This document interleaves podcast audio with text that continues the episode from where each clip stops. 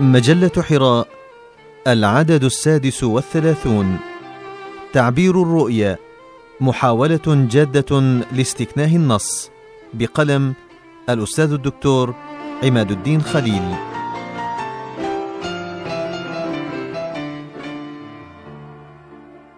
إحدى ميزات التصور الإسلامي للكون والحياة والوجود أنه ينطوي على طبقتين تقوم إحداهما على الأخرى. المغيب والمنظور واللامرئي والمرئي عالم الغيب وعالم الشهادة الميتافيزيقي والفيزيقي. ولقد أكدت الكشوف الفيزيائية والكوزمولوجية الأكثر حداثة العمق الغيبي للظواهر الطبيعية الكبرى. وكيف أن العالم المادي لا يعدو أن يكون مجرد قشرة سريعة الانكسار. فبعد تفجير القنبلة الذرية ومن بعدها الهيدروجينية والنيوترونية تأكدت هذه الحقيقة وأن ما وراء القشرة الهشة تحتها تماما على بعد خطوات منها مخفية للعيان ومنطوية على عالم الغيب. هو هائلة تفوق التصور وتؤكد الحقيقة القرآنية التي طالما أشار إليها كتاب الله من أن عالم الغيب أشد ثقلا وحضورا من العالم المشهود. والظاهرة لا تقتصر على الغيب الفيزيائي وحده. إذا صح التعبير ولكنها تمتد لكي تشمل الخلائق كافة والقوى والطاقات الهائلة التي ينطوي عليها الكون مرورا بالملائكة والجان ووصولا إلى كلمة الله التي إذا أرادت شيئا فإنما تقول له كن فيكون. العقل البشري. العقل البشري الذي لا يزال رغم كشوفه المدهشه طفلا يحبو عند حافات الكون لن يكون بمقدوره إدراك ما تعنيه كلمة الغيب وما تنطوي عليه من قوى خلاقة هائلة غير محدودة. هايزنبرغ وشرودنجر وأينشتاين وماكس بلانك والفيزيائيون والكوزمولوجيون الذين جاءوا بعدهم فتحوا في القشرة المنظورة ثغرات ضيقة جدا فرأوا الأعاجيب وكانت القنبلة الذرية واحدة من ثمار هذه الأعاجيب. ترى ماذا لو رفع الغطاء كله؟ ما الذي سنراه؟ النفس البشرية وعلم الإنسان. الكسيس كاريل في الإنسان ذلك المجهول ومن أجل تأكيد عجز الإنسان ونسبية معرفته عن معجزة العقل وطرائق عمل الدماغ البشري يؤكد بأن العلم الطبيعي إذا كان قد أوغل في كشوفه وقطع المسافات الطوال بخصوص الظواهر الطبيعية فإنه يكاد يحبو ويتعثر في فهمه لخبايا النفس البشرية. يقول إننا بتعلمنا سر تركيب المادة وخواصها استطعنا الظفر بالسيادة تقريبا على كل شيء موجود على ظهر البسيطة فيما عدا أنفسنا. إن علم الكائنات الحية بصفة عامة والإنسان بصفة خاصة لم يصب مثل هذا التقدم. إنه لا يزال في المرحلة الوصفية. فالإنسان كل لا يتجزأ وفي غاية التعقيد ومن غير الميسور الحصول على عرض بسيط له. وليست هناك طريقة لفهمه في مجموعه. أو في أجزائه في وقت واحد. فكل واحد منا مكون من موكب من الأشباح تسير في وسطها حقيقة مجهولة وواقع الأمر أن جهلنا مطبق فأغلب الأسئلة التي يلقيها على أنفسهم أولئك الذين يدرسون الجنس البشري تظل بلا جواب. إن هناك مناطق غير محدودة في دنيانا الباطنية ما زالت غير معروفة ونحن لا نملك أي فن يمكننا من النفوذ إلى أعماق المخ وغوامضه أي إلى الاتحاد المتناسق بين خلاياه. وعلينا أن ندرك بوضوح أن علم الإنسان هو أصعب العلوم جميعا.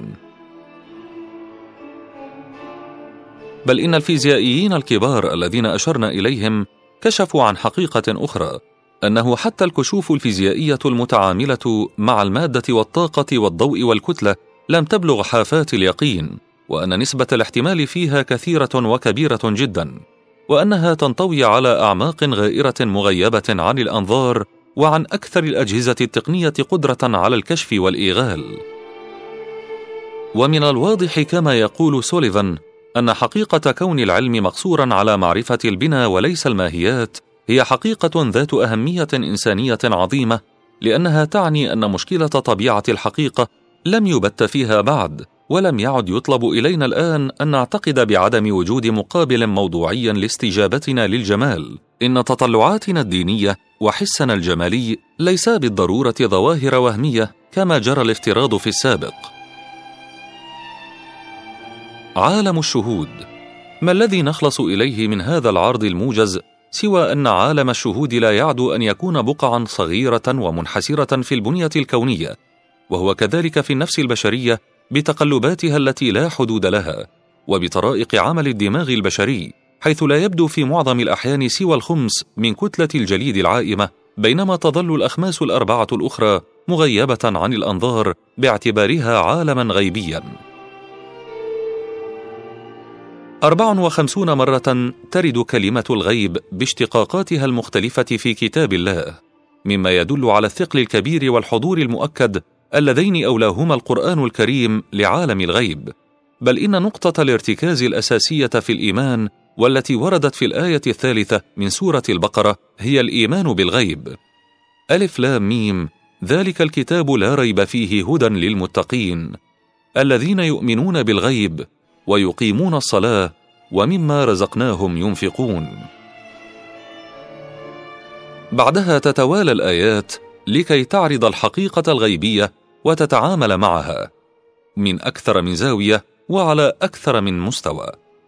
لن يتسع المجال لإيراد الشواهد الكثيرة على تداخل ظاهرتي الغيب والشهود في البنية الكونية والإنسانية ولذا سيتم الاكتفاء بثلاثة منها قد تغني عن المزيد.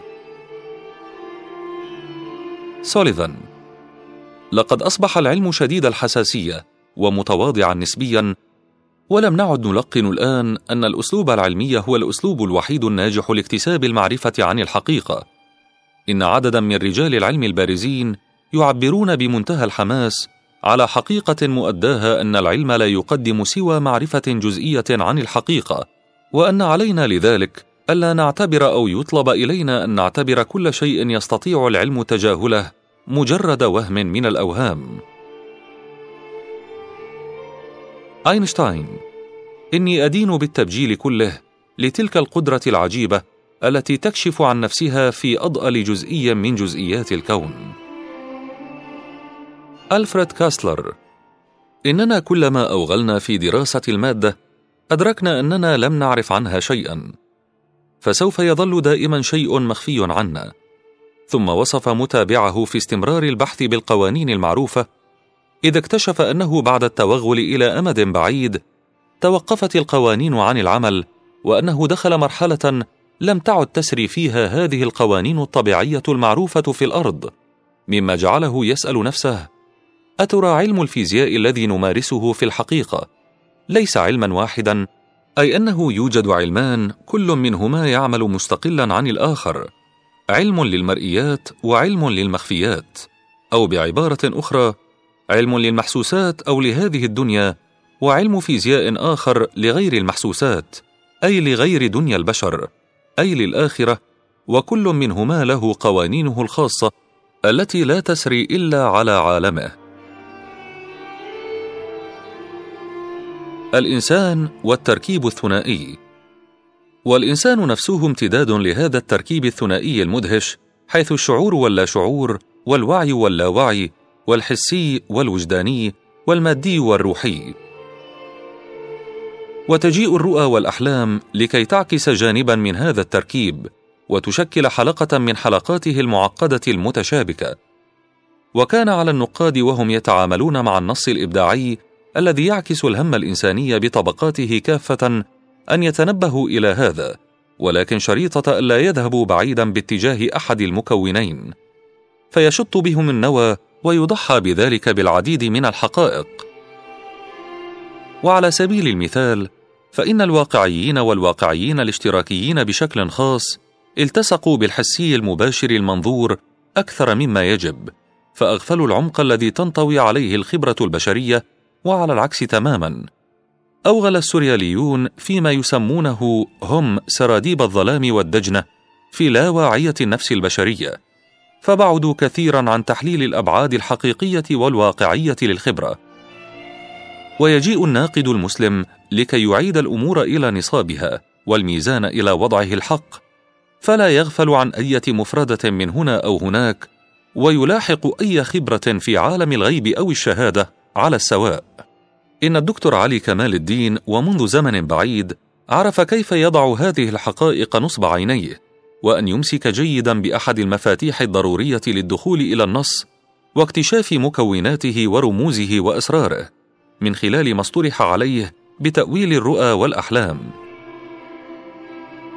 إنه بهذا يضيف بعدا جديدا للجهد النقدي في دائرة الأدب الإسلامي المعاصر ويقدم إضاءة ضرورية قد تكتشف في دلالات النص الإبداعي ما يعين على المزيد من قراءة خباياه ومكوناته. وهو قد نفذ منهجه هذا مع العديد من النصوص الشعرية والروائية. وبغض النظر عن مصداقية النتائج التي توصل إليها فإن المحاولة تستحق المجازفة حقا لأنها في بدء التحليل ونهايته تمثل إضافة ذات قيمة بالغة للجهد النقدي الذي يستهدف التحقق بمقاربة أشد للنص. وهنا كما في كل الخبرات الأخرى علينا أن نتذكر كيف أن التصور الإسلامي يتعامل مع الظواهر والأشياء برؤية شمولية تدير كاميرتها على كل الحالات في إيجابها وسلبها على السواء. إنه يرفض الرؤية الأحادية ويمسك بالعصا من أوسطها إذا صح التعبير. فها هنا في مجال ما يراه النائم لا يزكي كل المرئيات ويتقبلها على عواهنها. كما أنه من جهة أخرى لا يرفضها وينفيها. إنه يصنفها ابتداء إلى رؤى وأحلام. في الأولى قد تتأكد الدلالة وتتكشف الترميزات في واقع الحياة اليومية. أما في الثانية فهي مجرد أضغاث كما يسميها كتاب الله. تنطوي على الكثير من الفوضى والتناقض وتعكس مخزونات اللاوعي البعيدة عن العقلانية وربما المناقضة لها. فلا تكاد تومئ بشيء ينطوي على القدرة على التحقق من واقع الحياة.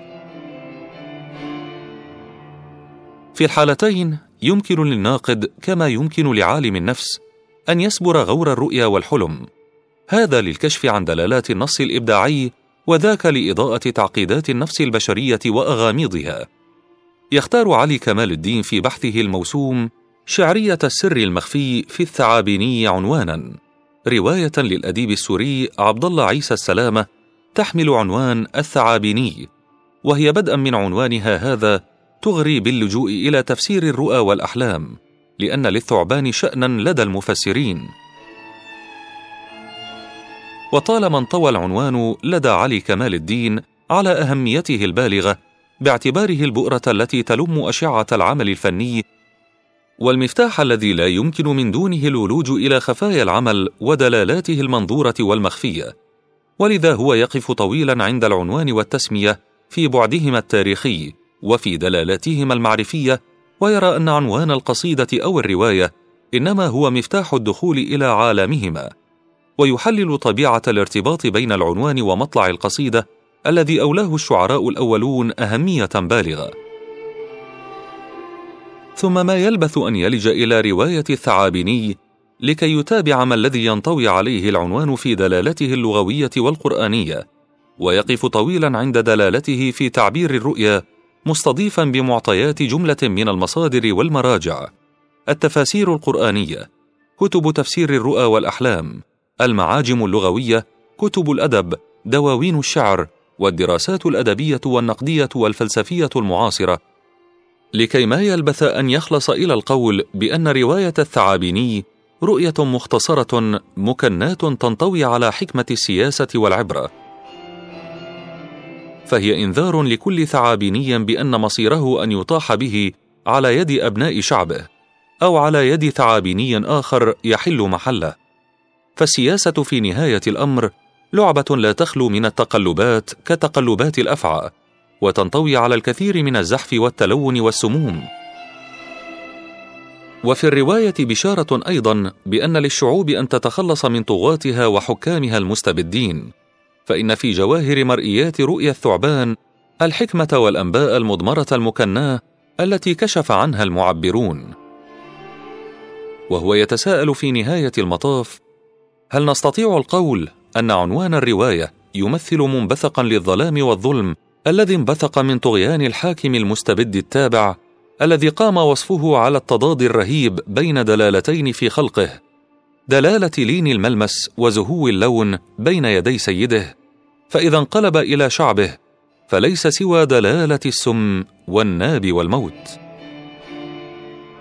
إنها مقاربة مقنعة لدلالات النص الإبداعي وإضافة أداة نقدية أخرى إلى أدوات الجهد النقدي تستهدف التحقق بإضاءة أشد نفاذا إلى خفايا النص ومكوناته. هذا فضلا عن أن المحاولة تنطوي على منح خصوصية أكثر للناقد المسلم ليس فقط بتجاوزه الحسي المنظور إلى ما وراءه من عالم الغيب وإنما أيضا باستدعاء وتوظيف خبرات الآباء والأجداد في مجال تفسير الرؤى والأحلام فيما لا نكاد نجده بهذا القدر من الخصب والنفاذ لدى الأمم الأخرى. إن هذا مرة أخرى سيفتح الطريق واسعا متشعبا لإعادة قراءة العديد من النصوص الإبداعية التي تعامل معها النقاد من زوايا شتى ولكنهم أغفلوا هذه النافذة التي عرف علي كمال الدين كيف يلج منها لكي يقدم لقارئه مقاربة أشد نفاذا لمكنونات النص.